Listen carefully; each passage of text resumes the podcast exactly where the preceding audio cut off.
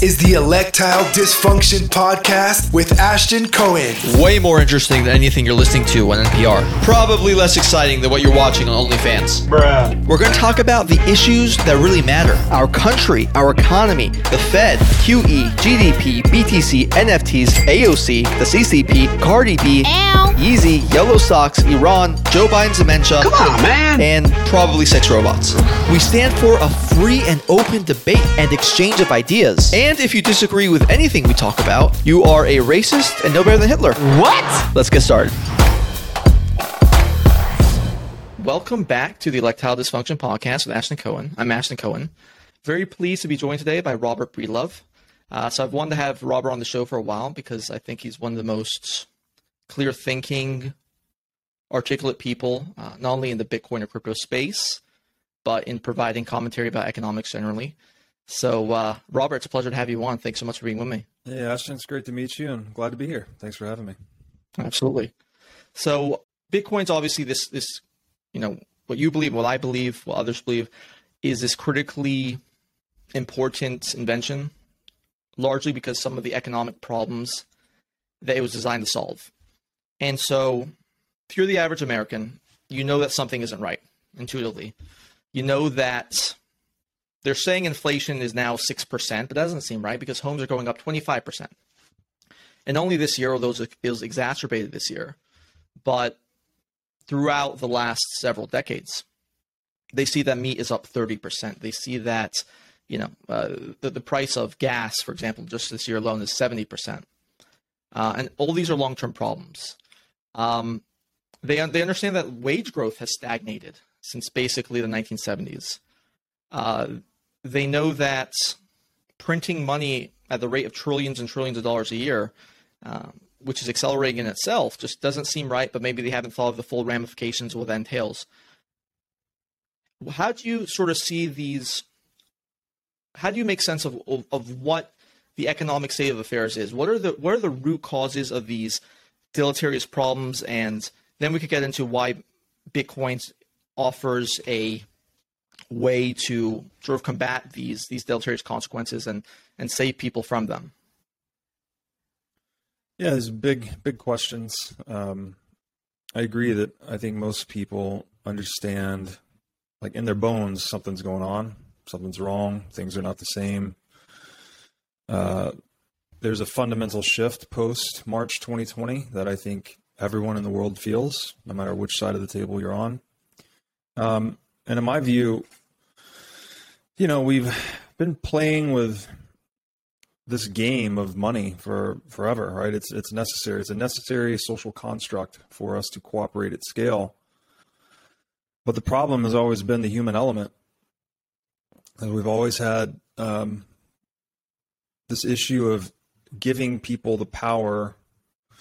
Uh, I shouldn't say giving people taking the power to control money for their own benefit. And it's been wrapped in all this intellectual apologism and, you know, excuses and the entire body of Keynesian economics is really just this uh, re- systemized regime apologist. They're just trying to basically justify intellectually an excuse to monopolize the most important tool in the world, which is money. And as Americans, we know, like, if you understand the principles on which this country was founded, why this country was founded, right? One of the big reasons being taxation without representation. That's all inflation is. Full stop. It does nothing else. It is the printing of money is a tax largely on the it's a regressive tax largely on the poor and economically vulnerable. So if you are living paycheck to paycheck or you are living on fixed income or you are otherwise depending on the dollar to retain its purchasing power over time, right? If that's where you're storing wealth or storing value, you are the one being victimized by inflation. They are, um, they've got their hand in the cookie jar, as you might say. And, um, you know, it's amazing to me how effective this illusion has been because it, you know, we, we understand this very clearly when you're dealing with like a company's cap table, right? If you've got shares in a company, you would never have uh, a company chartered where there's one group that could arbitrarily print new shares of equity for themselves and dilute everyone else. That doesn't make any sense because the group that could do that would dilute the other group to zero. That's their direct financial incentive.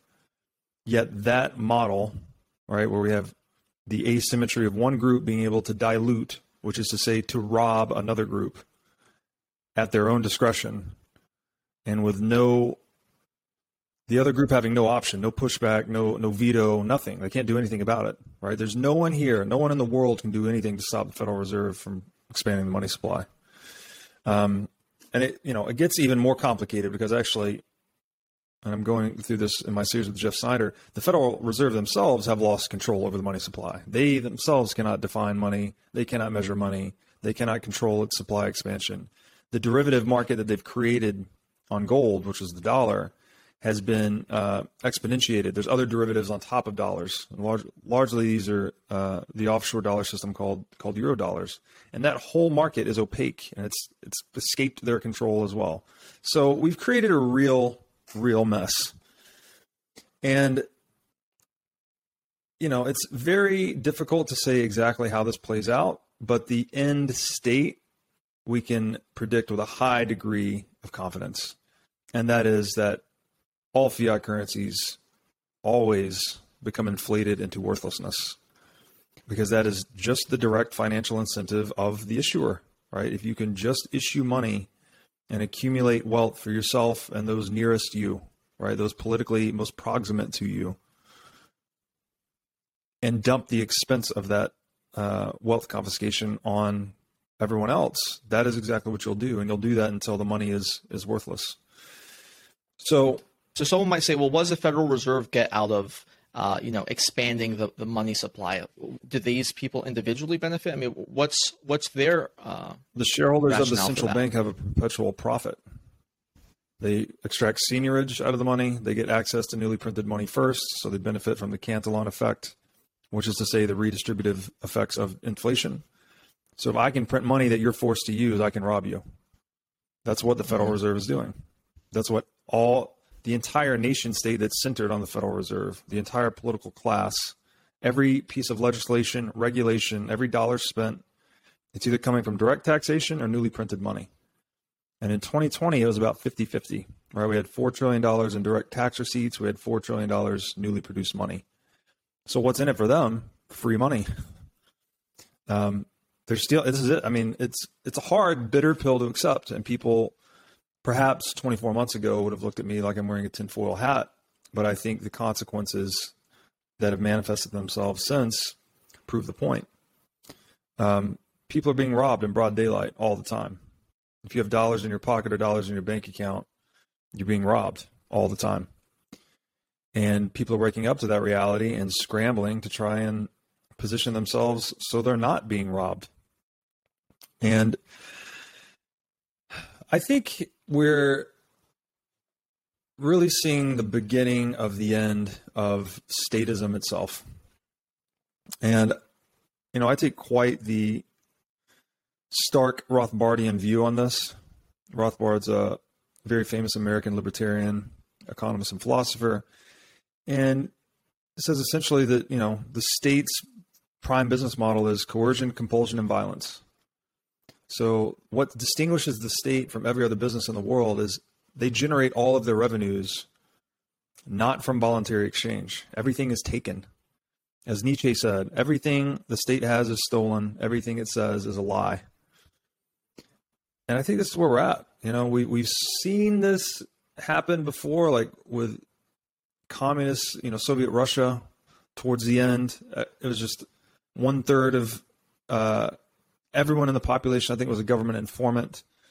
Um, mm. It's just a ton of bullshit. You know, the the the GDP. I think the inputs in the Soviet economy, Soviet economy, I forget the exact numbers, but say hundred billion dollars were going in to the Soviet economy, thirty three billion were coming out. I'm just making a number, but the the, the economy was diseconomizing. It was value destructive. So the more coercion you have in a marketplace, the more value you destroy. And when you hear these euphemisms like printing money, Printing money always is such a good first order deception to trick people because people think, oh, it's wonderful, printing money. We ran out of money. We need more money. I have bills to pay. I don't have enough money. Print some money. Give me some money. Sounds great. Please do that. But you don't see how the, how it actually mechanically works. Um, there was an ex- one of the one of the monetary expansions recently worked out to be forty six thousand dollars per U.S. household. There's 130 million U.S. households, so 130 million times 46,000. That was the net increase in the money supply. This was in 2020. The checks that went out to those individual households were less than $4,000 each. Mm-hmm. So where do you think the difference goes? The $46,000 printed per household, 4,000 goes out to each household. Where does the the delta, the 42,000 go? Well, it's spent by politicians, anyone that can access this money first. Usually a lot of it went out through these um, you know loan programs that that further drive centralization by benefiting big businesses and um, hurting small business.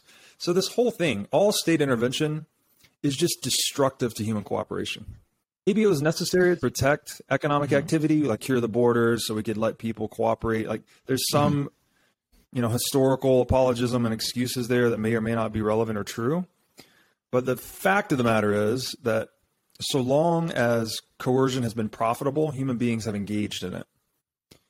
And the mm-hmm. great, what I think is happening in the digital age is that we've just enhanced our ability to interact cooperatively and voluntarily. And we've, we now have this form of capital in Bitcoin that's very resistant to coercion, right? We can take it anywhere. If you're not being treated right in a certain country, put a, put your money on your brain, cross the border, no problem. So mm-hmm. individuals are being empowered with a lot more options in the digital age. And I think this is going to, this is the beginning of the end for statism, which is a business model premised purely on coercion. When did it get so bad, in your opinion? So the Federal Reserve started in the 1920s. I think most people have a pretty neutral view on it because it's not. I remember, like for example, watching um, the Ron Paul run for president back in was it 2008 then 2012, and he was just so. He's got enough respect. He was so far out in terms of uh, discussing these things, a lot of people like yourself and a lot of the Bitcoin people discuss now about, you know, you'd have sort of like John McCain talking about, you know, like bombing Iran or Iraq or whatever. And then you, go to Mitt Romney and then he'd be talking about, you know, like corporate taxation. And then Ron Paul will come out and say things like, oh, you know, um, the Federal Reserve shouldn't exist and, you know, audit the Fed and the IRS. So we need to go back to a gold standard. And like, it was like, no one even engaged with him on those topics. It was like, where the hell is this even coming from? What, what? And I, I think people are starting to realize these sorts of topics now more so. Mm-hmm. Um, when did the when did this sort of these these problems you're talking about sort of diluting people's wealth through the expansionary money, monetary supply and um, you know the Fed sort of benefiting powerful incumbents to to the uh, detriment of ordinary people when they engage in these policies. Is this from the 1970s onward when when Nixon took us off the gold standard? Um, no, this is from, or has it just always been sort of endemic to yeah to when they started? It's endemic to central banking. And you know, the Federal Reserve was just the latest implementation. You know, we had the Bank of England, uh, Bank of Amsterdam before that. Central banking is it's always been the prime apparatus of theft used by government because it's so insidious and deceptive, right? Again, if you just print money and you dilute people, and it, you can think of it like this: so long as economic activity is growing, right, we're increasing the economic surplus that the central bank is just kind of this uh, back door that allows it to kind of harvest some of that surplus for for itself, for the politically connected few, which typically are, are within the halls of government. So there's always been this huge incentive to commandeer the money supply, and indeed, every government, every state that's ever existed has done it. Right, other than these kind of glimmers of a gold standard we had at the beginning of, of the founding of the U.S., right, where the, the, state had just not become strong enough. We had just sort of a free, uh, free gold exchange standard. We had very low and predictable taxes, no taxes in many cases, and always in those instances where state intervention is reduced, economic surplus booms, but that increases the incentives again for people to plunder, right? So the central bank is something that evolved for a due to a need that gold presented. Gold was limited in its portability, effectively. So for all the reasons, you know, I've talked about this ad nauseum, so I won't do it again here. Gold was chosen by the free market as money for a very distinct set of reasons. Uh, one of the properties gold lacked was portability. So in order to scale gold for a globalizing society, we had to centralize the custody. We had to issue gold-backed paper. It made gold faster, effectively, made it more transactable. The problem is it just introduced the need to trust humans to govern that custody, right? To be, to be true to contract law. Each dollar was a contract for gold. That's all it was. It was a circulating contract that we could all treat as gold because we knew we had a call option on it. We could take it to the custodian and redeem it for real money, which was gold. But governments arrogated themselves the right to break that contract. And they've done it through inflation, they've done it through fractional reserve banking, they've done it through capital controls, uh, they've done it through Executive Order 6102. It's just, we know what works. We know, like, our, the legal system itself, right, has been bifurcated. Like, we have contract law and then we have financial law. Financial law is this whole different beast because it's, it's um, deviated from contract law. So we know what works when we're dealing with one another, right? We sign a contract, there's an agreement, there's terms, you satisfy the terms, I pay you, we get on, we both create value because it's mutual, right? I'm giving you something that you value more than what I'm giving up and vice versa.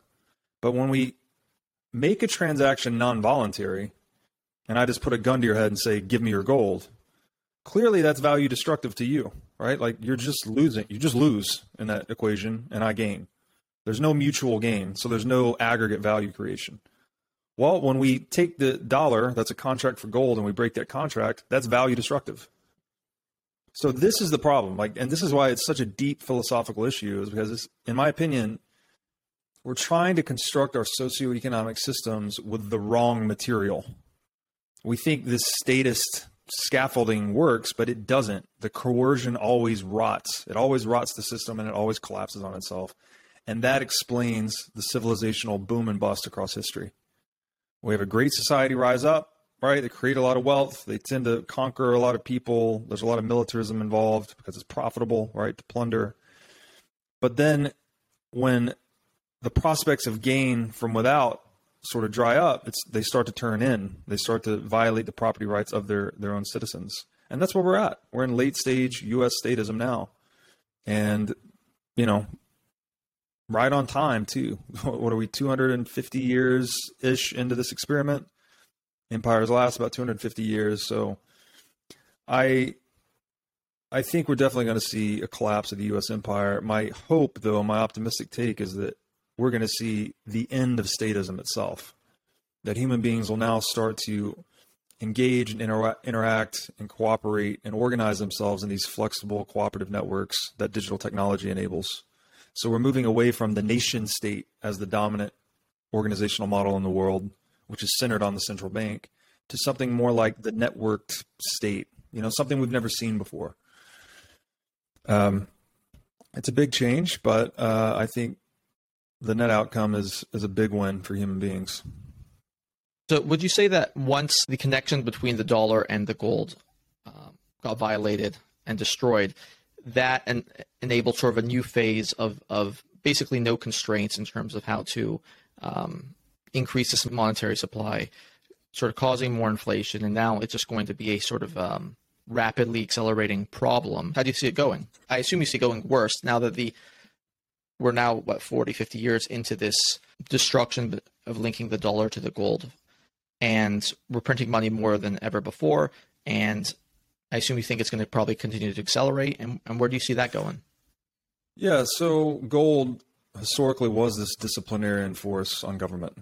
So this was the beauty of the gold standard globally, at least, which still persists, by the way. Like China's the biggest buyer and producer of gold. Like all these countries that are forcing inflation on their people by just expanding their their currency supplies, just robbing them. They're also hoarding gold because gold is geopolitical money you go to war with another country, you don't want them to pay tribute to you and you defeat them. You don't want them to pay tribute in fiat.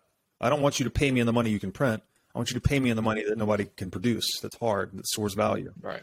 So gold still is the game. Gold is the game the world is playing. Even though most of the population is omitted from that game, right? You can own a little bit of private gold here and bury it in your backyard and try to participate, but you're not going to be a shareholder in a central bank. It's just not going to happen for 99.99% of humans. So that is the game that is still being played.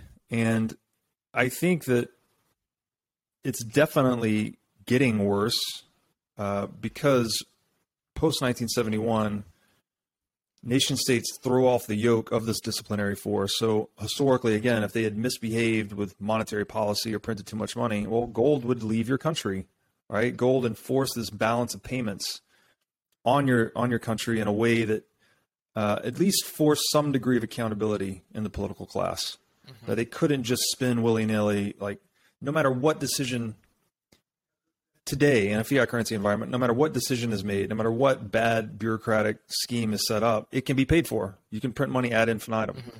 So there's zero accountability to customer preference. And that's why, I mean, this is why you have a shitty customer service experience at the DMV. This is why you have a shitty customer service experience at the post office. Like, they don't care. They're a monopoly, right? Complain all you want, put it in the box. You don't have any other option. So I'm just going to be an asshole and keep doing my job. Like it's the same dynamic. If there's not competition, right? And we know this as free market capitalists, competition is the discovery process that keeps people honest. Right? If I can introduce a new product into the market that's cheaper than what you're doing at the same quality, then I'm going to outcompete you. So it keeps you honest, right? You have to keep your margins honest relative to the existing competition, mm-hmm. which means I have to listen to my customers. What my customers want, this is the old adage, right? The customer's always right. Well, the customer's only always right when there's free competition. So this very idea of monopoly, coercion, like like stymieing competition through violence, stymieing economic competition with violent competition, basically. This is what we've been this is how we've been self-destructive across history. We just keep thinking that we'll create the model that takes all, you know, we'll be the strongest nation state and we'll just take uh, money from everyone else and that'll work and we'll be the dominant power forever. Well, what's happening? What's happening to our culture today? What happened to our industrial capacity as a country over the past 50 years? All right, everything's been offshored. Our culture is in this weird postmodern psychotic mass psychosis state. Um, it's it's cancer, right? It's can coercion is cancer.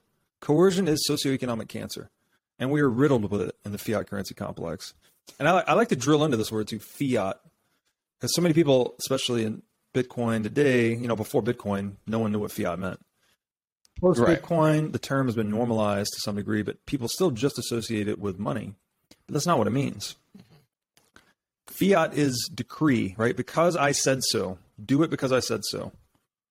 And the only original fiat that was ever true was fiat lux, which is let there be light, right? It's from the Bible. God said, let there be light. Boom, here we are. All fiat by man is man trying to play God. Man saying, this should be because I said so.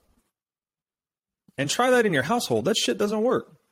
Do it because, I mean, maybe with your kids, right? You have to be a tyrant with your kids until a certain point, and then hopefully they grow up enough to be strong and free and capable adults. Well, we're taking that model that we have to use with our toddlers and we're trying to apply it to all adult humans. We're saying use this money because I said so. Wear this mask because I said so. Take this shot because I said so. It doesn't work, right? People push back. It's against human nature. Humans are born to be free, and we're trying to contradict it with this political psychosis of fiat, and it doesn't work. It will fail every single time. So I think, I mean, again, I'm trying to take the optimistic view here that that model breaks down. We know that model breaks down. Like I don't even think that's up for argumentation. It's just it. Show me a time it hasn't broken down empirically. If I just if I deduce from first principles, I know that it breaks down because you're pushing someone to do something that they don't voluntarily want to do. Of course, that's going to create a negative externality. They're gonna they're gonna backstab you or short circuit you or or dodge you or resist you or rebel against you every chance you get. Right? If you're just a tyrannical father in the house, like, oh, eat your broccoli, and your kid's 21 years old and they don't like broccoli, one day they're to say, fuck you, dad, I'm not eating the broccoli. Right? Fiat does not work. It's not sustainable. So we know the model, that model, if I deduce from first principles, it doesn't work. If I look empirically at the history of nation states, it doesn't work.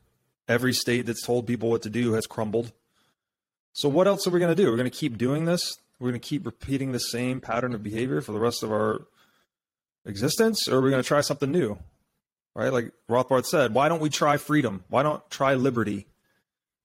It's the one thing we've never actually tried. And in fact, the United States is the greatest, closest experiment to liberty we've ever had. All right, we had a huge economic boom early on. We became a dominant superpower just by letting go, like letting the market do its thing, not intervening, not coercing. And so, you know, I hope the next iteration of this experiment is going to be that much more sophisticated and robust thanks to digital tools and, and Bitcoin. What are the second order effects? You mentioned this before, like the second order effects of having having this fiat money, and you you, you drawn some interesting uh, s- sorts of connections between if you have a money that you know say lacks integrity, um, what other ripple effects it, it creates in society. Uh, so we mentioned maybe like so prolonged wars is obviously one of them. People are not familiar with that. So one of the reasons why World War One was able to continue, the European powers basically got the gold standard to fight this war, leading to um, basically the ability to print unlimited amounts of money and prolong this war years and years and years longer than they could in the past uh, because they could print money. It wasn't attached to gold. That, of course, then led to World War II. Uh, you know, caused Germany to have these horrible economic consequences, leading to World War II and Hitler's rise. So you, you can see all these sort of unexpected effects of degrading your your money. What else do you think are results, deleterious results of having money that's not based on anything, it's not backed by anything? Yeah, I think a major one that we're seeing today, and I, I guess the first point to make is that politics is downstream from economics. People, this is another mass delusion. Like people think, oh, I can, depending on what political class I identify myself with, I can force my opinion on others in a way that changes the economy. And it's like, again, this is marginally true that you can intervene into an economy, but again, it's a, it's a complex system, right? It's going to flow around your intervention, and you're going to create all these unintended consequences that screw things up. So, uh, to make the point somewhat clear, you know, in 19 in the 1970s when we we're on the gold standard, or at least going into the 70s, there was much more uh, political cohesion. Actually, there's much more middle aisle. Um, Mm-hmm. Less polarized. yeah, less polarized, and this is largely because the country had been growing post-war period. There's a big economic boom. You know, we uh, had printed a lot of money, so inflation started to become an issue. But the point is this: that the political polarization becomes a reflection of the actual disparity in wealth because you have different groups trying to politically fight over access to the fiat currency spigot, basically voting themselves or their their initiatives money. And so, going off of the gold standard in 1970, um, and again, you could just look in, look into the Cantillon effect. The more you print money, the more you create uh, disparate, the more wealth disparity you create. Right. Have it happen. Awesome. And so again, the political landscape becomes a reflection of this economic reality. And so I would argue largely where we are today with this postmodern, you know, total political divide, like uh, like to the point where red demonizes blue and blue demonizes red, and it's really deeply entrenched psychotic behavior. Uh, you know, all of that is rooted in the the economics of corrupt money. So cultural corruption, cultural degradation, postmodernism, relativism, right? And so fiat, in my opinion, and I've written about this because I think there's a deep scientific principle here that's scarcely explored. Um, I think when your money is relativistic, right? There's it's not tethered to anything. It's just a matter of opinion now. There's no fact. You could say gold was like the fact of money, right? It's a proven money. No one can counterfeit it. No one could bend the rules, right? It was a it was a uh, a game with set rules, effectively. Fiat currency is the exact opposite. It's a game where all the rules are just made up. You never know what they are going to be. You never know what they, how many dollars they're going to print, how many are in circulation, who gets to decide, what are their criteria for deciding, who's profiting, where are they. You can't. None of it. It's just total. It's a madhouse. There's a there's a scientific uh, discipline called material engagement theory, and this is part of uh, cognitive archaeology, actually. And it makes the point that our tools, the things we make, come to be reflected in us and our behavior and our thought processes and all of this.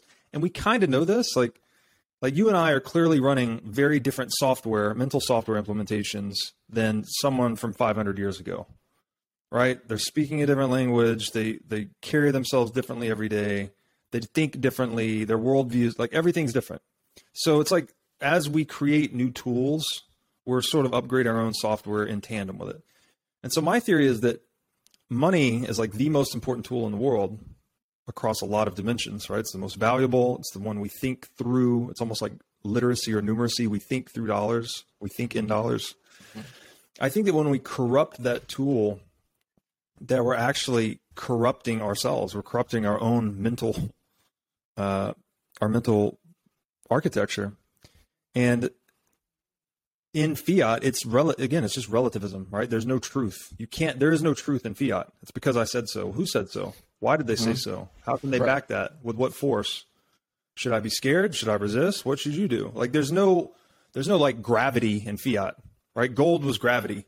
It's like no one could change the supply, so we all just kind of adhere to its rules, which is exactly why government hated it. It's like God, this fucking gravity, gold gravity. I can't escape it. I want to be free to spend and do whatever I want, wage war for as long as I want, as many places as I want. Why can't I just tax everyone without them knowing? Oh, well, turns out you can if you monopolize gold and you run this like disinformation campaign on it and you violently uh, steal gold as you did with Executive Order 6102. Like there are all these efforts to to escape gravity basically by government. And so in fiat world, it's the opposite. It's just there's no there's no up or down or left or right. It's it, you know everyone is their own truth, and your pronoun is whatever you want. You know, I'm a flag. I'm a I'm a piece of grass. That's about bringing it up because it's it's very interesting you mention that. So the I heard Douglas Murray talk about this. So at the end of of empires, whether we're talking about the Greeks or the Romans and now us, there tends to be this obsession a documented obsession with sort of gender fluidity yeah. and being obsessed with gender and and changing the norms around it. Um, and so the question is why? And he posits that it's basically because something like gender, biological reality, gender, like sex, biological realities. This is the ultimate sort of truth. It's it's so self evident, and if you can get people to even believe that that's shifting and that's untrue and that's not based in reality, then you can question everything else. Uh, then there is no truth, and that's exactly what postmodernism, as you referenced, um, stands for. It, it, it's it's an attack on objective reality, and, and I never put two and two together in that respect. And postmodernism actually uh, came to prominence around the same time, of, of course, as, as, the gold standard. I think the That's 70s right. and 80s is really exactly when it started hitting its stride. It's that postmodernism is an attack on objectivity. It's an attack on uh, the ability to know what is true. It's ability. Yes. They deny that there is real truth yes. in the world, and so if you corrupt the money supply, as you said, if money isn't isn't real, it's not based on anything. It's it's uh, subject to opinions and whims. Then everything else is. Um, that's that's interesting. That, that's how we get to the point well, where, you know, we where we are now. Yeah, and the the civilizations you bring up that start to experiment with gender fluidity in their later stages, they also bastardized their monetary protocols, right? They too were suffering from corrupted money in late empire. So this is like it's something that's gone hand in hand. I don't think it's been deeply explored. Material engagement theory has explored a lot of aspects of this, but not it hasn't drilled into the money. I don't know what this it's such a strange thing to me that it seems like it's a very taboo topic, even you know, my show is called the What Is Money Show, but when I talk to people about money that aren't, from, they're not in the Bitcoin circles, let's say, they kind of get skeptical. They're like, well, why are you talking about money so much? Like, are you trying to make money? Like, they think I'm trying to like, like to talk about money is mm. taboo. Like to talk about power. You got new K9 coin coming up. yeah. So it's like, it's, it's so yeah. taboo. So you have to ask yourself, why is it so taboo?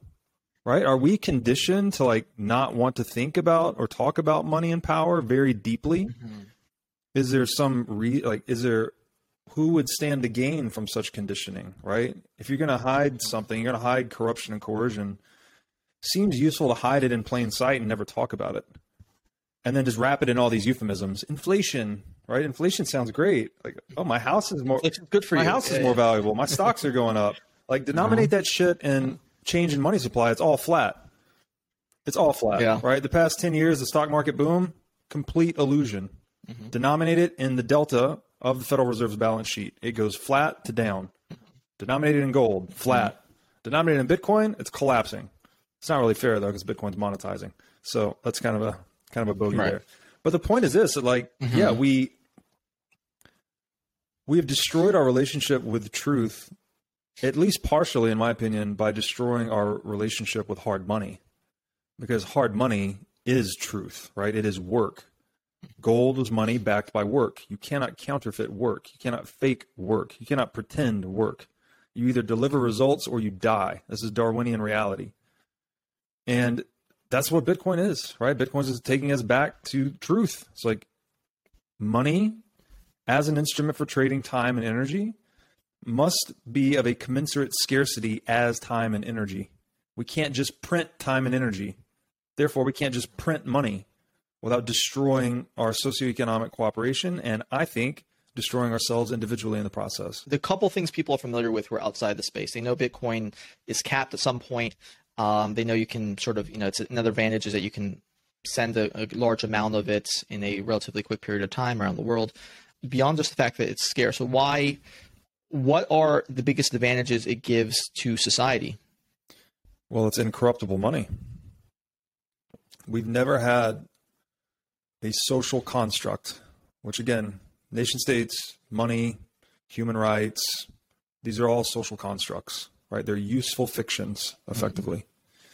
Um, we've never had a social construct that we ourselves could not corrupt.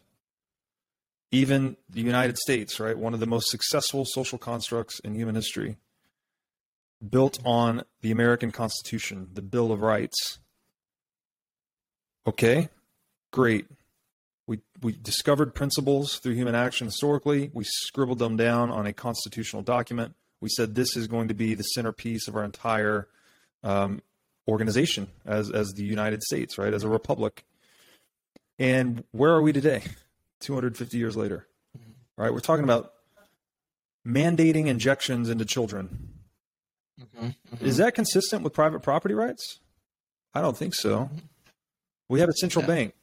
Well, it took us. It took three attempts to get a central bank into the United States. The first two were rejected, uh, largely by efforts from Andrew Jackson, who's my one of my favorite uh, U.S. presidents in that regard. The central bank is anti-capitalistic. It is only there to violate private property rights. It does nothing else. It can do nothing else. It manages the money supply. So it's managing your contract to gold. If it can artificially print new contracts for itself and ultimately rescind the contract entirely, as was done in 1971, what's that? What is it? How is that serving the American Constitution that this country was founded upon? It's attacking the mm-hmm, American mm-hmm. Constitution. All right, the right to bear arms. That's already obliterated in many states in the country. It's under attack in many others we've just never had everything that we create, even the best of intentions, the best of ideas, it becomes corrupted over time. But with Bitcoin, it's something fundamentally different. We've taken these principles of private property, of uh, you know, no undue search and seizure. Like Bitcoin's really hard to steal. You can't inflate it at all. Uh, it's Right. anchored in energy expenditure, which is to say work. So you can only obtain it through work obviously there's a principle of equality embedded in this that you can't just print money. I can't just press.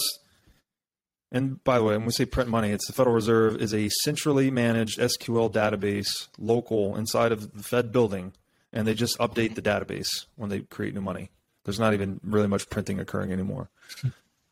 One keystroke to increase the money supply, or actual productive work, or since you can't steal Bitcoin, you have to obtain it through voluntary exchange. You have to engage in work, create value, exchange that value for Bitcoin. So we're just, it's an incorruptible money that the 21 million hard cap and the consensus mechanisms that that cohere its integrity cannot be broken. There's no conceivable way to break them by any individual, any institution, any nation state. And this is the beauty of Bitcoin is that it's really just optimized for that to preserve its integrity, to preserve cohesion of the social layer by honoring their individual self-interest, and mm-hmm. by being unchangeable. It's immutable. It doesn't. There's no corruption. There's no there's nothing hidden. There's a, sim- simple way to think about it. Right. There's nothing hidden. BlackRock can't create any more of it either. BlackRock can't do it. Yeah, see, it's the whole thing. It can't. You can't game Bitcoin. And so, what do you do as a, as a rational economic actor? Is you just adapt your survival strategy to Bitcoin's rules. It's it's something. It's superordinate to jurisdictional law. Even right. There's no law you can pass to to change Bitcoin. Mm-hmm. You could outlaw it in your country. You can do all the things, mm-hmm. prevent people interacting with it, but you're not going to change Bitcoin. Nobody's going to change. No law, no word, no decree, no fiat can change 21 million. So we have an incorruptible base layer of money for a global digital non-state economy. That's the great hope of Bitcoin. You say Bitcoin is is the best protector of individual self sovereignty and maybe even property rights, and that property rights is the foundation of Western civilization. It's it's the most important right. Can you sort of delineate that for the audience mm-hmm. a little bit? Why property rights are just so essential to having every other freedom? Yeah. Property is freedom, by the way. So, life, liberty, property.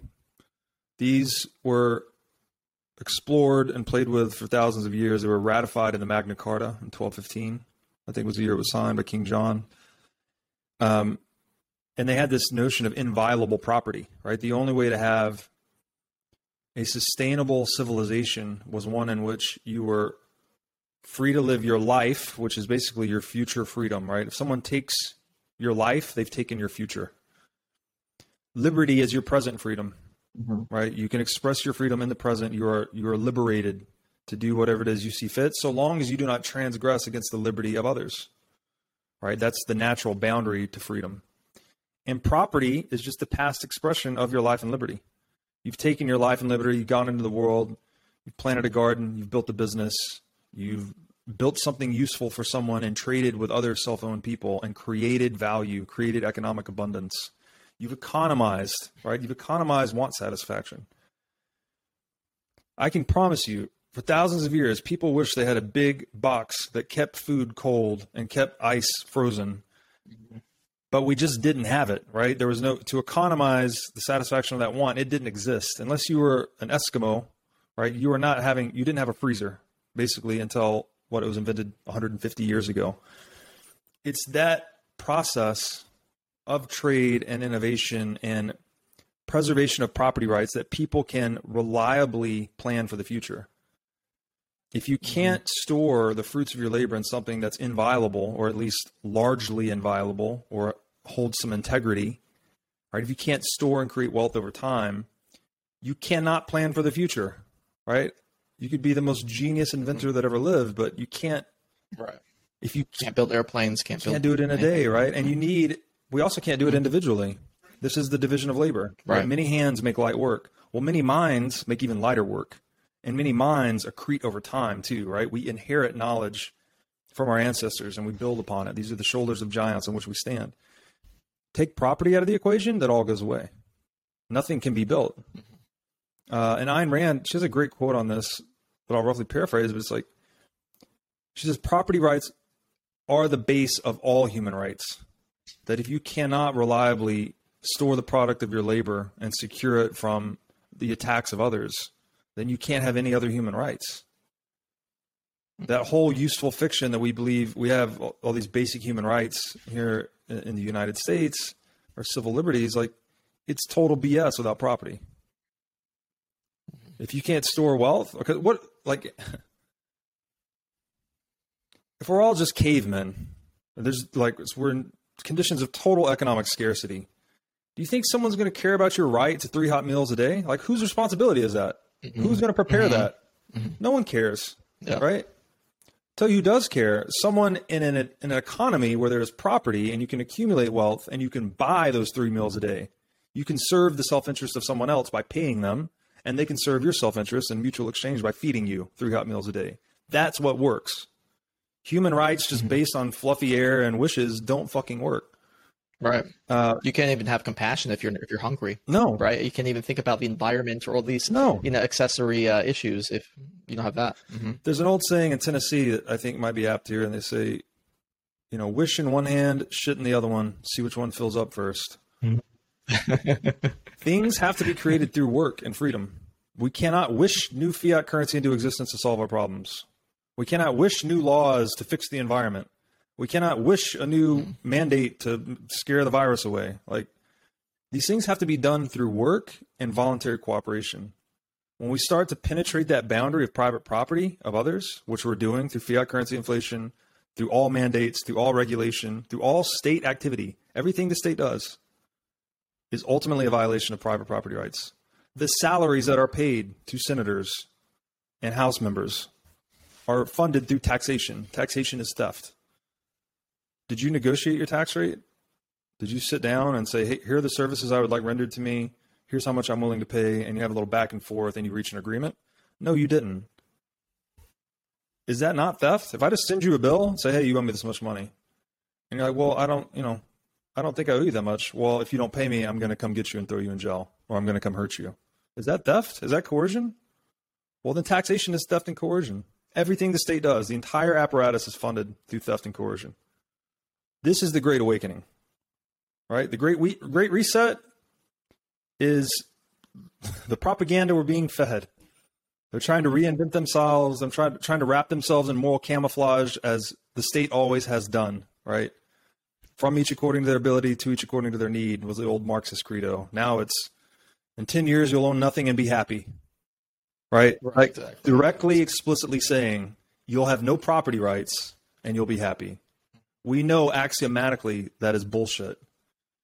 So, I mean, I get passionate about it because I just I think it's really important. If we're going to be free and survive, we need property. It absolutely is. I mean, n- nothing you say is radical, given that in say 2018 or 2019, I don't think there are hardly any people who would have been able to anticipate just how far the governments can go in just a couple of years, not only in expanding monetary supply, but in terms of the restrictions they put on human movement, Yeah.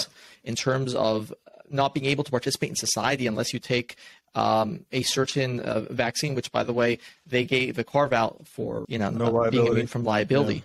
And I think the most shocking of all is that to see how many people have willingly just gone along and say, "Oh, you know, they have our best interests in mind." Um, I think that was kind of, you know, sort of the most disturbing aspect. And then to see, you know, places like Australia go so far Yeah. extreme and a, a, a proper democracy that I always had, you know, everyone's always had respect for. One one of the great, you know, uh, human rights protectors in the world. And then you see certain other countries like Sweden, Norway go the opposite way, and you're like, I, I didn't see that coming. So it's it's just very it's the, the point is that you do not know how fast things can change. We thought we're, you know, the the days of the 30s and 40s where you could have these just calamitous consequences um, come to otherwise normalized societies would not occur, and now here we are. And obviously, it's not as bad, thank God. Um, but Not yet. um, you know, you never know. It could be right. It- it- who knows what's going to happen in the future? Just want to ask you, uh, in parting, uh, given Bitcoin's sort of um, price action currently, um, where do you see it going over, say, the next twelve months, and what's your projections for, let's say, several years down the line? How, how are you th- making sense? Yeah? I you know it, it seems to me like perhaps the four year cycle is broken down. I would have expected a new. Um, we're already at a, close to an all time high, and we were at an all time high recently. But I was expecting a much higher all time high price. But it looks like that expectation has permeated the marketplace in general. So people, you see, you're seeing a lot of liquidations. Like we had a huge liquidation, cascading liquidation recently. So people are trying to like lever bet that pattern playing out repeatedly and they're getting wiped out. So I think the cycle, the four year cycle is likely going to break down and we're probably just going to go into this, you know, another unpredictable pattern of grind upward. I would say it's going to track roughly to global into expansion. Um, I still expect Bitcoin. I had a three hundred seven thousand dollar price target for this peak, but again, it doesn't look like it's running these peaks and pull downs anymore. So it's really hard to say. But I expect Bitcoin to still be at that price range within the next five years. I don't see how it can't be. Um, I also think fiat currency inflation is going to accelerate. We're going to, you know, this is Mhm. anyone thinks you can ever put the genie back in the bottle does not understand the nature of debt based money. It Right. requires Yeah. additional incremental additional liquidity, typically by orders of magnitude, as we saw from 2008 to 2020, to keep the system sustainable. So the next bailout or whatever whatever they call it, it will be in the tens of trillions of dollars. Um, and Bitcoin is just an insurance policy on that whole thing. So, so far so good. Bitcoin's working as designed. Yeah. That reminds me of the the Friedman quote: "There's nothing as permanent as a temporary government programs. Once once you go down this path, there's no coming back." Uh, last thing, for people who are just starting to wrap their minds around sort of, sort of the economic philosophy that you espouse, um, is there any one or two books that you'd recommend as an introduction? Um, yeah, you can read online for free "What Has Government Done to Our Money" by Murray Rothbard. It's a great intro. It's maybe 30 pages long. It'll give you the whole the whole issue. Very easy intro. Um, if you want to go deep into the rabbit hole, I would pick up Human Action by Mises. It's a 1,200 page book written, I think, 1949. He, I mean, it, it is it's masterful. It's economics, it's philosophy, it's beautiful. Very hard to read, but worth it. It will change you. Um, and I would say just check me out on Twitter. I'm at breedlove22. I'll get links to a lot of my writing, which reference a lot of these works.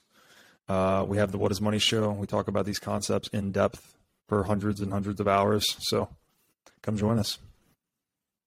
Absolutely. And then we'll, we'll put the the link to uh, your show and the uh, your Twitter bio in the show notes. Rob Breedlove, thank you so much. Really enjoyed the discussion. It was fascinating. Thanks, man. Glad to be here, Ashton. Appreciate you having me. Appreciate it. If you enjoyed our show, please click subscribe to stay up to date with our YouTube channel and podcast, and give us a five star rating on Apple Podcasts so that we can keep delivering guys some great content. Thanks for listening, and we will be back next week. We're going to talk about the issues that really matter our country, our economy, the Fed, QE, GDP, BTC, NFTs, AOC, the CCP, Cardi B, Ow. Yeezy, Yellow Socks, Iran, Joe Biden's dementia, Come on, man. and probably sex robots. We stand for a free and open debate and exchange of ideas. And if you disagree with anything we talk about, you are a racist and no better than Hitler. What? Let's get started.